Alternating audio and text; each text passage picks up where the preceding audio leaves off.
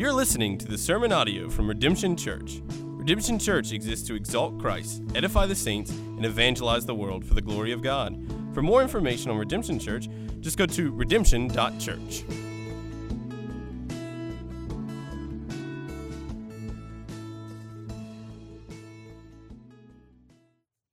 Good morning. Can you hear me? Good? All right.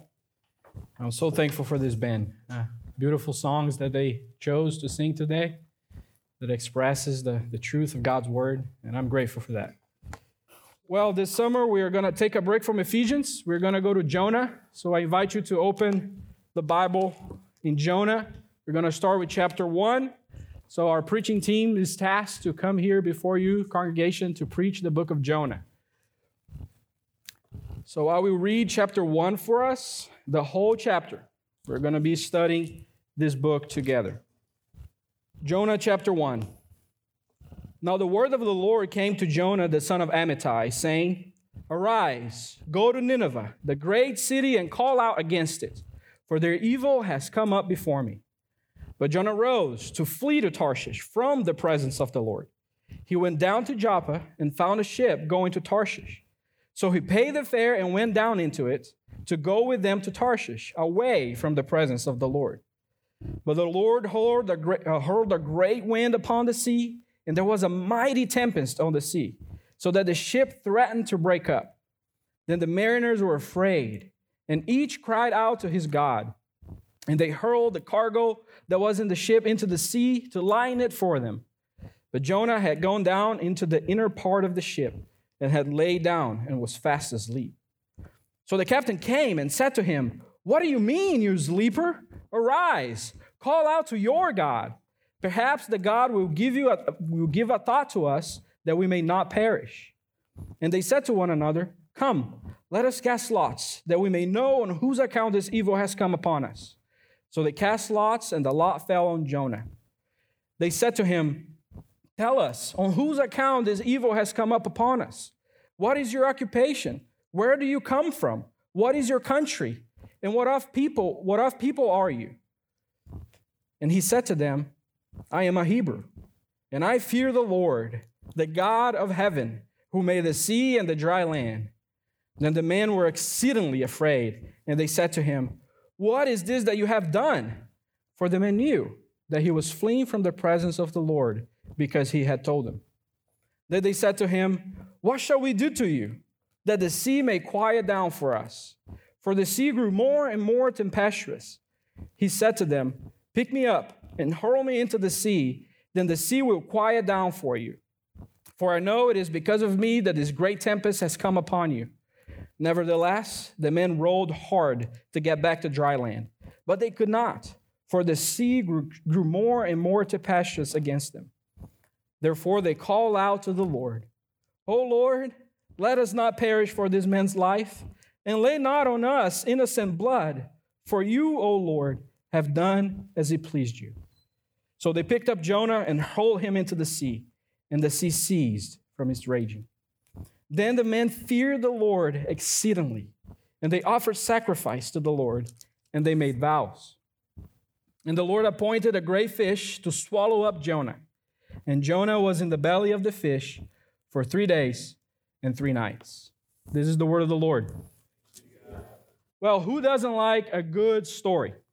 As my parents grow older, they love to tell stories about themselves and about the past and all the highlights of their lives. Sometimes I love to listen. But also, there's nothing like a good book, a good storybook, in which a skilled author crafts images and scenarios that drives our emotions through peaks and valleys. A well developed character in a narrative is that kind of character that you can talk about them better than you talk about a friend or even a family member. All the details of a good story matter, and they drive us, the readers, to know more, go deeper into who this author is. Narration, dialogues, poetry, climaxes. Each part of a story drives us deeper into the mind of the author. The book of Jonah is that kind of story a narrative that engages us to read in such a way that we don't want to drop the book. We want to finish it. So I encourage you today to go home and read the book of Jonah from cover to cover. read it over and over and over again. It's a short book, it's not going to take you long. But read it and pay attention to the details. You will find that it's thrilling, funny, sad, scary, dramatic, emotional. And like any good story, it leaves us with a cliffhanger, wondering what's going to happen. What's going to happen with these characters? But also, it is a Bible story. And like any other narrative in the Bible, it's the authorita- authoritative word of God, narrated to us for our good. It is the splendor of God's character that makes this story great. So we will take a break from Ephesians, and during the four Sundays in the summer, we're going to study the book of Jonah. I will introduce you to the characters and to the settings and the background here in chapter 1. Brother Charles, he will lead us to this beautiful poetry in chapter 2, the prayer of Jonah. Brian, is going to teach us on chapter 3 and the message, the short but precise message of Jonah to the Ninevites. And Chris, Chris Garnett, is going to close us in chapter 4, expounding this profound work of God in Jonah's heart. And that's the plan for our summer. So, four sermons on each chapter. But today, for chapter 1, we will begin by following the story, the beginning of the story, and we're going to follow the structure of the story here in chapter 1. So, we're going to have six different scenes. So, yes, my, my sermon has six points. Don't worry, it's not going to take six hours, just one. But hold tight, we, we, can, we can go through this. We will embark then in the summon, the strategy, the storm, the source, and the solution, and the salvation. Six. So we have the summon, the strategy, the storm, the source, the solution, and the salvation. We have six S's, and with each one of them, we are going to learn about the sovereignty of the Lord and how He is the one orchestrating everything in this story. His will is in the midst of much turmoil. So let us then begin with the summon, the word of the Lord. Now, the word of the Lord came. That's how the text begins. The book starts with this little word now that we tend to think it's insignificant. Let me just skip over and continue reading. However, this word pushes us to think outside the book of Jonah. Book of Jonah is inserted not in the vacuum, but in a much larger story. It is the history of Israel and the love of God for his chosen people as means to make his name great among all the nations. As Christians, we also read it knowing that the word of the Lord became flesh and he dwelt among us. Christ, the incarnate word of God, identifies himself as the sign of Jonah, as the chosen one of God, who therefore is the key that unleashes all the meaning for this story. There's no way we can interpret this story without Christ. As any other book in the Bible, the book of Jonah is not about Jonah, it's about God. And it is his words that initiate the story. The text doesn't say, doesn't tell us the mode in which the word came, but it says that it came. And it did not come at random, it came to Jonah, son of Amittai. I don't know if you knew that, but Jonah means dove, a bird that symbolizes peace. Like Noah, for example, he threw out a bird, a dove, to see if it was safe or not to leave the ark. And like the Holy Spirit that was sent by the Father, descended as a dove as Christ was being baptized, symbolizing the ministry of peace that Christ was about to start. Well, ironically enough, Jonah, the dove, is quite antagonistic to this theme of peace. Consider all the chaotic events that he puts himself in storms, being swallowed by a big fish, having to declare destruction upon a city, being deprived from comfort when he's outside of the city. That is, if Jonah means peace, why so much lack of it throughout the book? That is precisely what the meaning of this story is. The Christ, Jonah, the dove, is a representative. It's a sign of peace that is to come. There is peace to come. He is the sign of peace, the dove. Peace itself is only found by abiding in the word of God and obeying it. This peace is offered throughout the book, not only chapter one, throughout the book. If you read the book, you're going to see the lines of peace being offered to people. And all they have to do is listen to it, believe in it, and obey it.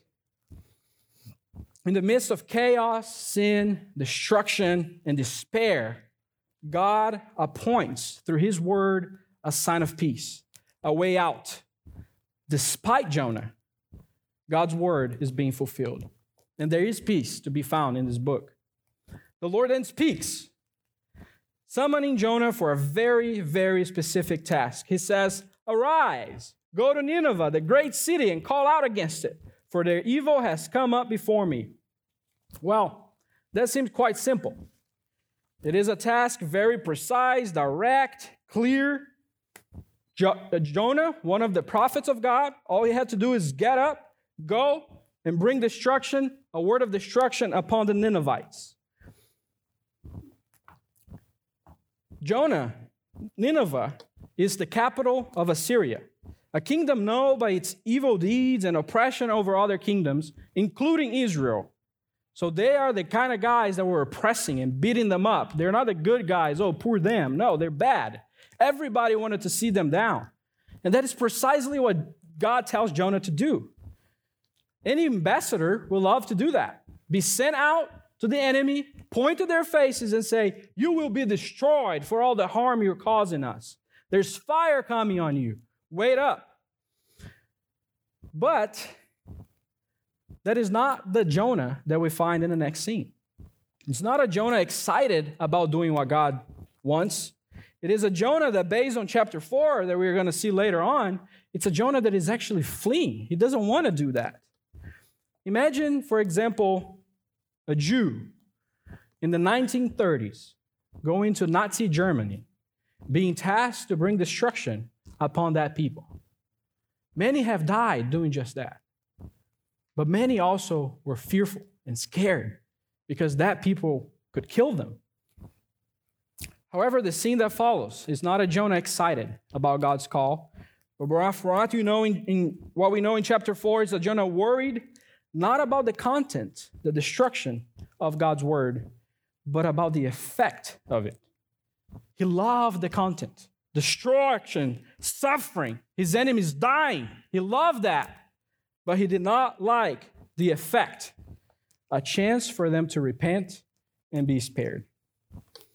What God asks for his people is to speak wrathful truth with compassion and hope. But how hard is it for us to do this? We tend to focus on one or another. We show compassion without truth, or we tell the truth without compassion. But some people, they choose neither. They don't do anything. They plan and they strategize to avoid both. I don't want either to speak truth or to be compassionate. I want to flee, I want to run. In which category are you today, this morning? Jonah? Jonah, he was this third one. He was strategizing a way out. And what was his strategy? That is our second point. The strategy, fleeing from the Lord. We find that in verse, verse 3. When the Lord speaks because he just spoke, we only have two options. You either follow or you flee. We try to come up with more, but we either obey it or we disobey it. There's no way out. The most common way for us to teach Jonah, especially to our kids or people that don't know the, the word, we always say, don't be like Jonah. You don't have to be like Jonah, you have to be better than Jonah. But in our self righteousness, we puff up and think that he's silly trying to run from God. But notice how Jonah is, in fact, a representation of our own foolish strategies to escape God's clear command. The only thing Jonah actually obeys is that get up and go. Everything else is the extreme opposite of what God tells him what to do. Look, look with me in the text. While God says that the evil of Nineveh, Nineveh came up before him, Jonah goes down to the port. Instead of going to Nineveh, he decides to go to Tarshish, the extreme opposite, geographically, the extreme opposite direction. His heart and his will are in a mission to escape. The narrative here is contrasting the will of God and the will of man. Which one do you think will prevail? If we just stop here and we read the narrative, we really think that he is prevailing, that Jonah is prevailing. All his strategies are working. And it almost seems like God is opening the doors for his great stealthy plan to escape his presence. Everything goes in accordance with his strategy. He gets to Joppa safely, he finds a ship to Tarshish in a context where ships were very far in between. It's not like going to a taxi station and getting a taxi like this. No, it's not calling Uber and getting an Uber right next like, the next minute. No, for you to find a ship at a, at a station, it was hard. And there he was, everything working out. And he pays for a ship to Tarshish. This is important because the ships to Tarshish, they were known for their splendor and their wealth.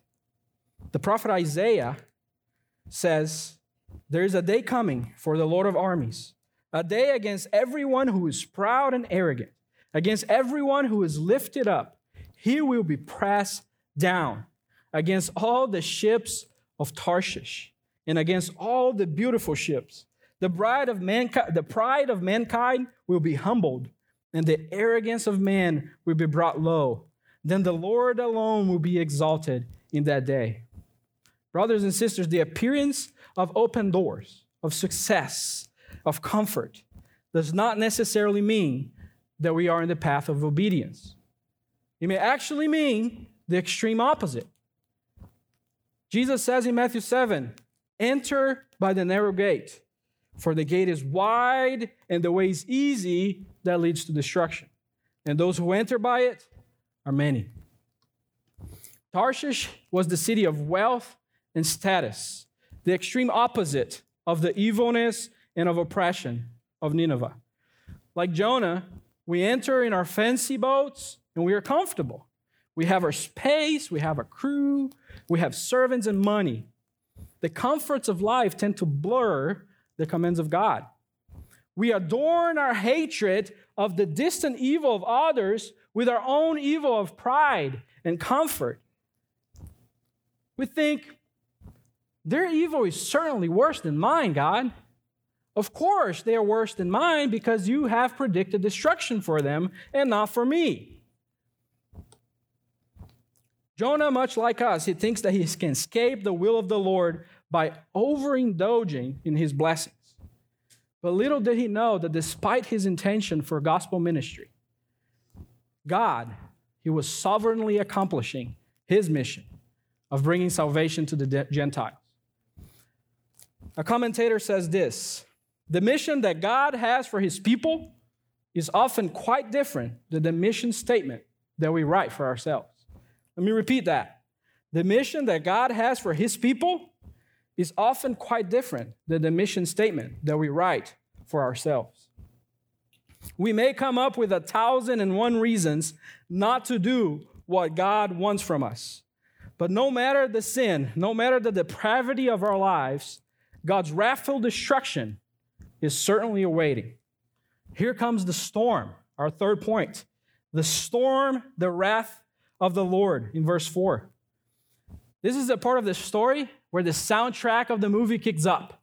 It's thrilling. It's not joyful anymore. It's thrilling. It's lifting our hearts up for the tension that is about to come.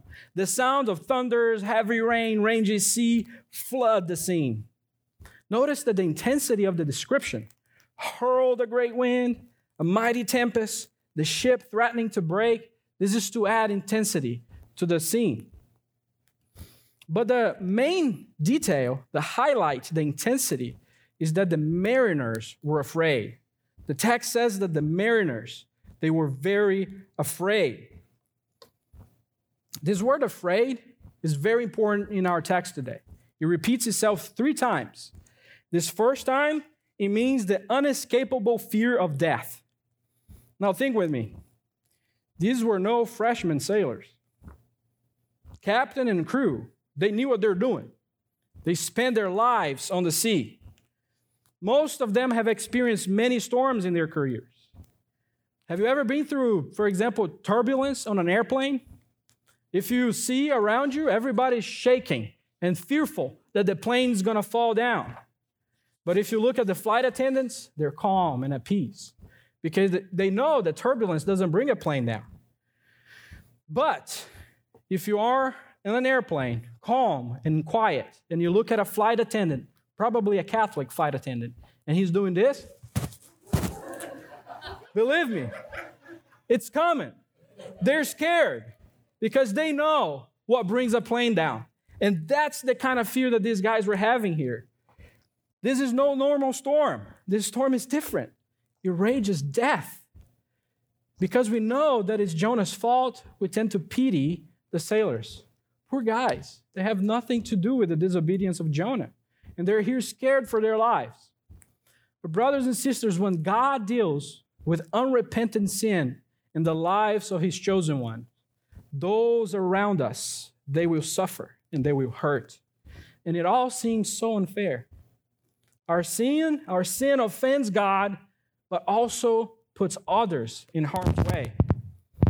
I know that many of us experience God's rod of discipline in our lives already in such a way that family members, friends, and even members in our own community, they experience the consequences of the wrath of God upon us. I say that because I have, and it hurts. It's not easy. When you sin, it hurts your family. When your family sins, it hurts you. Storms in the Bible, they do not represent trials and unavoidable suffering that we have to pray for the Lord to rescue us from. No. This storm here is the good justice and the wrath of God upon his disobedient prophet. Like a loving father physically disciplining his toddler son while grandma is crying and her eyes out out of pity, so does God discipline us every time we remain unrepentant in our sin. Hebrews 12, 7 says, It is for the discipline that you have to endure. God is treating you as sons. For what son is there whom his father does not discipline? While God disciplines his own, the world is looking around and seeing all the turmoil and the death and sickness and division and animosity, and they search for a reason. Why? Why am I suffering? Why is all this happening to us? Why? What is the source of all this? And that is our next scene the search, a need for the Lord. Verses 5 through 10, we see this search. This storm cannot be a coincidence. It's too destructive to be a simple change of weather. In the despair, their first action, if you notice in the text, the first thing they do is religion. They all have different gods, and they cry out, they cry out each to their own.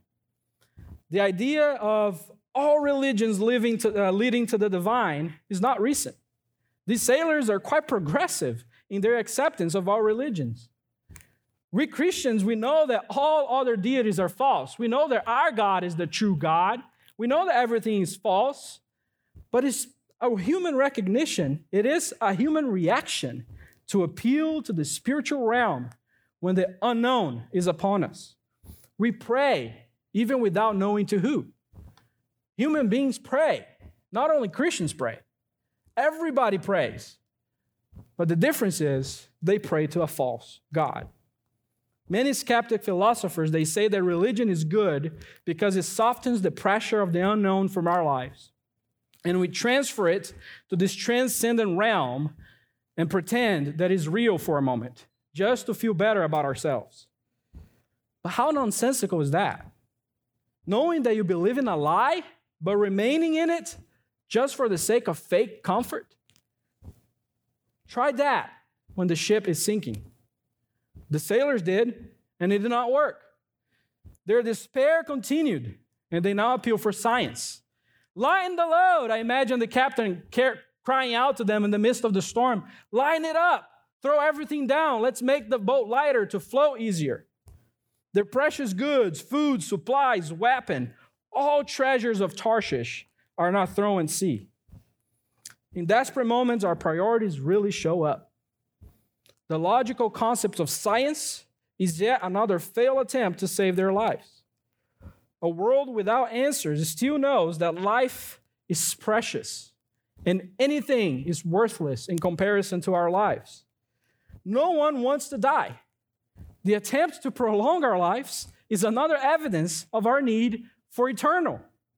In Christ, we see the first physical human being prolonging his life into eternity by means of his resurrection.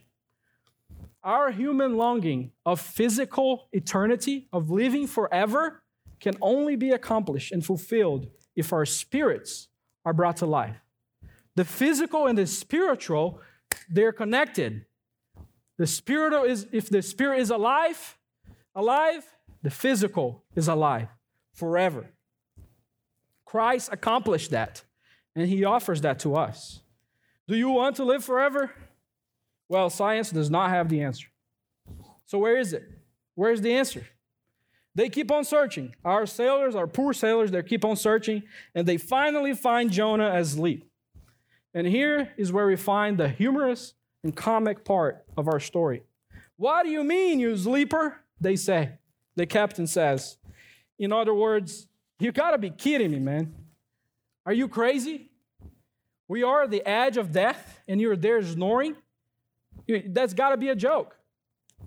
In the midst of this humorous dialogue, though, I believe that we find a very powerful contrast in this story. The Gentile sailor, the captain, Gentile, does not know God, unaware of what he's saying. He commends Jonah to arise. He uses this same exact word that God used to call Jonah, to summon Jonah. Have you ever listened to a song that brought you to a time in your life? Or have you ever smelled something that brought you to a specific location that you have visited? I strongly believe that that's what Jonah is going through right now. That word arise brought him back to what the Lord had said to him. It is a scent, but instead of being pleasant and beautiful, it's sharp and painful. He's left speechless. Jonah doesn't say anything in this, in this dialogue here. He doesn't even respond. He's speechless. The process of repentance starts when the word of the Lord is remembered by his people. Those who he has chosen, his people, the prophet, represented here by Jonah, when they sin, we have to remember the conviction is going to be so imminent that we're going to remain speechless, prayerless. If you have ever sinned so grievously in your life, you know that when the Lord convicts you, you cannot even pray. You cannot even come to before his throne of grace. You're left speechless. But we remember, and that's when the Holy Spirit starts to work in our hearts. If you have sinned against the Lord in a specific way, and may be asleep, unrepentant, not considering the consequences of your actions to yourself and to those around you, I pray that today is the day of remembrance. Listen to God's word and remember his calling. Jonah is there, speechless. The sailors, though, continue their search. We're not going to wait for you to answer. Let us do something. They draw sticks, they toss a coin. Luck is their last resource. The text says that they cast lots. So the practice of casting lots is not uncommon in the world at that time. Matter of fact, it's not uncommon amongst God's people. A book, for example, like 1 Samuel, we see that they cast lots to find out who's guilty. In our context here, that's what they're doing. They also cast lots, cast lots to find out who's the king in 1 Samuel. So the act of casting lots is not a silly act at that time. It's actually a very precise divination act at that time. So they do that, they do just that. They cast lots. And the lot falls on who? On Jonah. He got caught. Remember that little scent that he smelled before? It just got stronger. The word of the Lord came to Jonah again. In this scene, the next scene, we see several questions from the sailors. If you read by yourself there in your Bible, you're going to see they ask, Where do you come from? What is your occupation? And he just got caught by the casting of lots. I imagine him reflecting back on the book of Leviticus chapter 16 as a flashback. If you watch a movie, you know what a flashback is. Is remembering the past while everything is happening around him. It's a flashback of Leviticus 16, And there we read about the scapegoat chosen by the casting of lots to the atonement of the sins of the people. The chosen goat was not to be sacrificed, but to stay alive and to be cast out from the presence of the Lord for the sake of the people.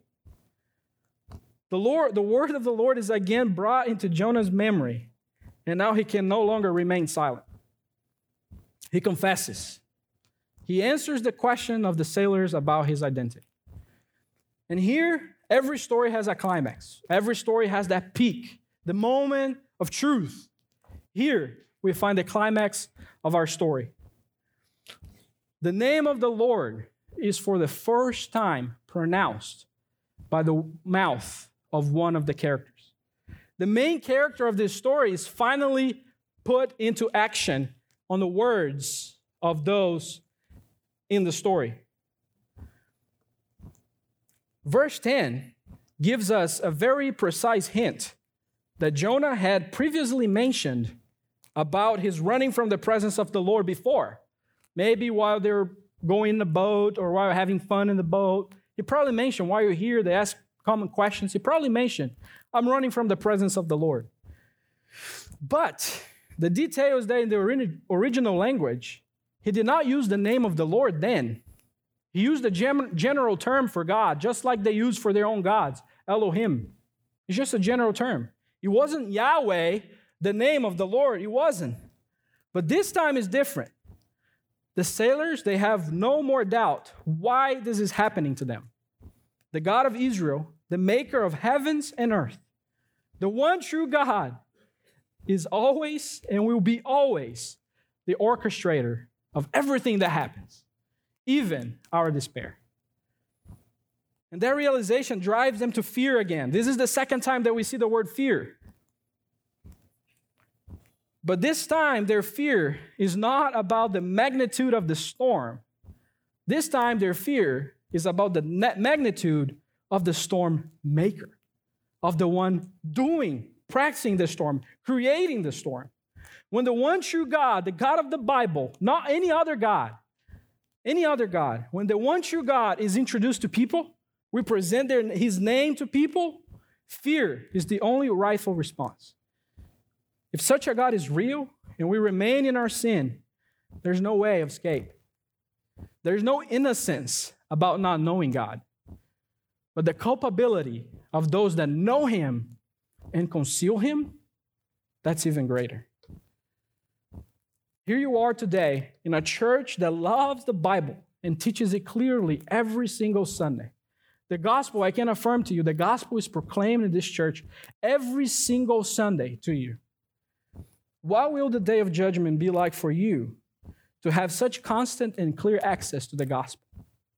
Will you conceal it to yourself while others perish for their own sin and without knowing who the Lord is? Or we will proclaim it? We will proclaim the one true God, the one true gospel to everybody. And if you're here today and you do not know this God, maybe this is the first time you're actually being presented to the one true Yahweh God, what are you going to do? You know that He's a wrathful God of justice. Will you follow Him and know more? Or will you flee and run away? The sailors in our story, they wanted to know more. They surely did. They look at Jonah after finding out everything that Jonah did, and they, answer, and they ask, You knew such God and you still flee, fled from him? What shall we do now? What shall we do to save ourselves. What is the solution? That is our fifth point. The solution. It is to appease the Lord. Cast away this scapegoat, the scapegoat for the Lord. Verses 11 through 15, we find this theme here. We find and we learn three things about repentance. So there's three lessons that we find in these verses from 11 to 15 about the repentance of Jonah. First thing, true repentance recognizes the severity of the consequences. True repentance recognizes the severity of the consequences. Jonah understood now that he was the scapegoat. That the only way for this mess that he created to be appeased was for him to be thrown out. Like Achan in Joshua 7, after being caught in his sin, he confesses that he had kept some of the spoils of the war for himself. And what was the judgment? To be stoned to death, him and his family.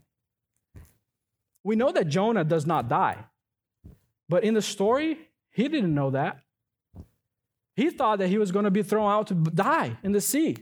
And he understood that. He knows that the severity of his sin, and he is willing to pay for the consequences of it. So the point is that the true repentance realizes the degree of the one being sinned against. It recognizes the degree of the punishment. Our sin deserves eternal consequences because we have sinned against an eternal God. Number two, true repentance makes others uncomfortable. True repentance makes others uncomfortable. No matter the sin, other, spe- other people, especially the church, will feel the blow. The sailors, they tried hard to have to not cast out Jonah. They were rowing hard, they were trying to get to shore, but nothing they did would make it work. They used their last energy, but finally they realized it had to be done. Brothers, when a sinner is convicted of sin, many will be participants of the process of transformation. If you think you are repentant of a sin and only you know it, reconsider if you are repentant. If you think you are truly repentant of your sin, maybe of lust, pride, gluttony, I don't know, you name it. If you think you are repentant and only you know about it, reconsider if you're true repentant. You may think we quit, but true conviction will make others know based on the changes of your speech and on your behavior. And thirdly, the third lesson that we learn about repentance is that true repentance makes us trust the sovereignty of God. In the contracts that we talk about, about the will of God and the will of man, guess what? God prevail. His will will always prevail. You think not, but He will. Don't fool yourself. The sailors, they are no longer praying to the unknown gods. They now know the name of the Lord. And based on Jonah's confession and the evidence of his true repentance, they trust God, Yahweh. They trust in his sovereignty. And look at their first request, uh, request. The first time that they ever pray to the one true God, they say, Let us not be guilty of this man's blood, because you do as you pleased. They do not blame God for their suffering, they trust God for their rescue. The storm that appeared to be their death because of Jonah's repentance is the means that God uses to demonstrate his love towards the sailors. They want to appease the Lord. Church, when we repent, the Lord uses our repentance for the possible salvation of the Gentiles. He, people are going to look at our repentance and they're going to see that the Lord is being appeased, and they are going to witness who the one true God is. But not only that, our repentance is also for our own good. The Lord restores Jonah. He puts us back on track. The Lord is not only interested in saving the lost, but also restoring his church, making us new, making us pure, that leads us to our third, to our sixth and final point. The salvation, worship the Lord. That is verses 16 and 17. Well, I know that it has been a very heavy story so far. I think I brought a lot of heaviness to your heart. Because believe me, as I meditated on this story, on this text, my heart was so heavy for my own sins and also for the sins that we see in believers' lives around us today. Many, many Baptist leaders have been caught on sexual sin, on depravity, fleeing from the Lord, fleeing from their command of taking care of the sheep, sheep and abandoning the sheep for their own sake. We have seen seminaries having to restructure, to think of ways to get back on track and follow the Lord. We also see many churches prioritizing culture acceptance over sound doctrine. and many other cases of depravity of Christians fleeing from the presence of the Lord. And that brings our hearts down. It makes us cry. It makes us grieve for the sins of the nations because we know that the wrath of the Lord is coming. But there's also much reason, many, many reasons for us to be glad and hopeful. Our story today ends with a happy ending. The sailors, they were twice afraid so far.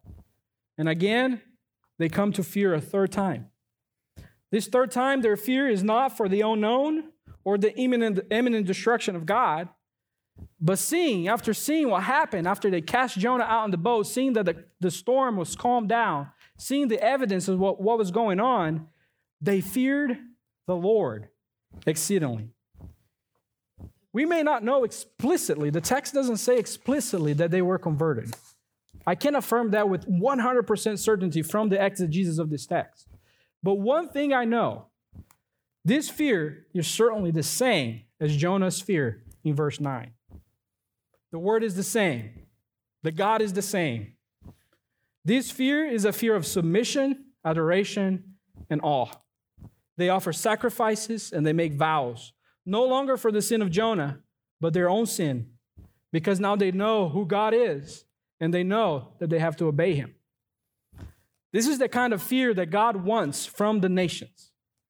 If we proclaim his name rightly, if we proclaim his name wrongly, they will never be able to fear him in this way. This fear will remain for them for their own destruction or for the unknown, for what they don't know what's happening. We know that salvation comes by believing in the name of the Lord. But like Paul says in, to the Romans, how can they call upon whom they have never heard? So preach boldly, Christian. You know this God. You know who he is. So preach his name so that they can fear his name. Even if they are not converted, they know and they are without excuse. He may just use you and me, repentant, wrathful sinners, wicked, in our own wickedness, in our own sin, to bring glory to his name and salvation to the world. But there's also restoration for Jonah. Charles, next week, he's going to ex- expound on chapter 2, this beautiful prayer of Jonah and how he's being healed and contrite before the Lord. But God was merciful to him in our text. In our text, God rescues him from death. He thought he was going to die, but the Lord sends a fish and swallows him up, and he goes into the belly of the fish. Famous story that we tell our kids. God was merciful, but there was also going to be there were going to be 3 days of much discomfort and healing waiting for Jonah. Jonah's restoration is just as powerful as the submission of the Gentiles to the one true God. Jonah's restoration is our restoration. We don't preach, don't be like Jonah, because only Christ was able to accomplish that. We cannot tell anybody, don't be like this guy, because you are like this guy. There's nothing you can weigh to run away from your sin. The only thing you can do is repent and believe over and over again until he comes again. Christ was the only way, the only one able to do that. Christ, he did not flee from God's command to come down to earth when our evil came before the Lord. Christ, he did not sleep in the storm out of comfort, like we read this morning, but he read, uh, he slept out of the certainty of his peace. He knew who he was and that that storm was not going to destroy anybody. He was not only a scapegoat in Christ, both the perfect lamb of the sacrifice and the atonement of our sins were offered. He chose to be cast away into death for my sake and for your sake.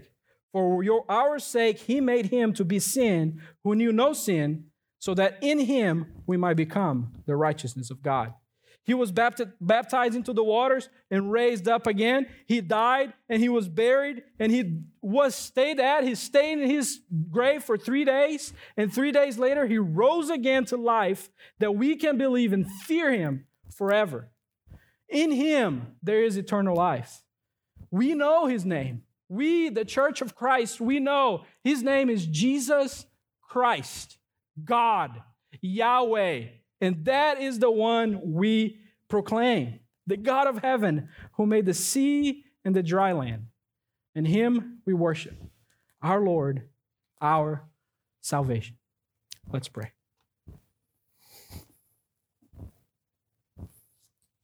Father, we pray this morning that you may break our hearts as we realize and we understand the depths of our sin. Father, our sin is very, very grievous before your sight. But there's also so much that we don't understand, all the consequences and effects of it, not only upon ourselves, but everyone that we see around us. Family, friends, church, community, and society, culture itself is affected by the depths of our sin. Lord, look upon us with mercy. We beg you. Help us to repent by the power of your Holy Spirit. Cause in us to remember the words of the Lord, that we may know that you are great and your wrath is powerful, but there's so much forgiveness in Jesus Christ. If only we remember, if only we remember the words of the Lord. We pray all these things in the one true God's name, Jesus Christ, the one we worship forever. Amen.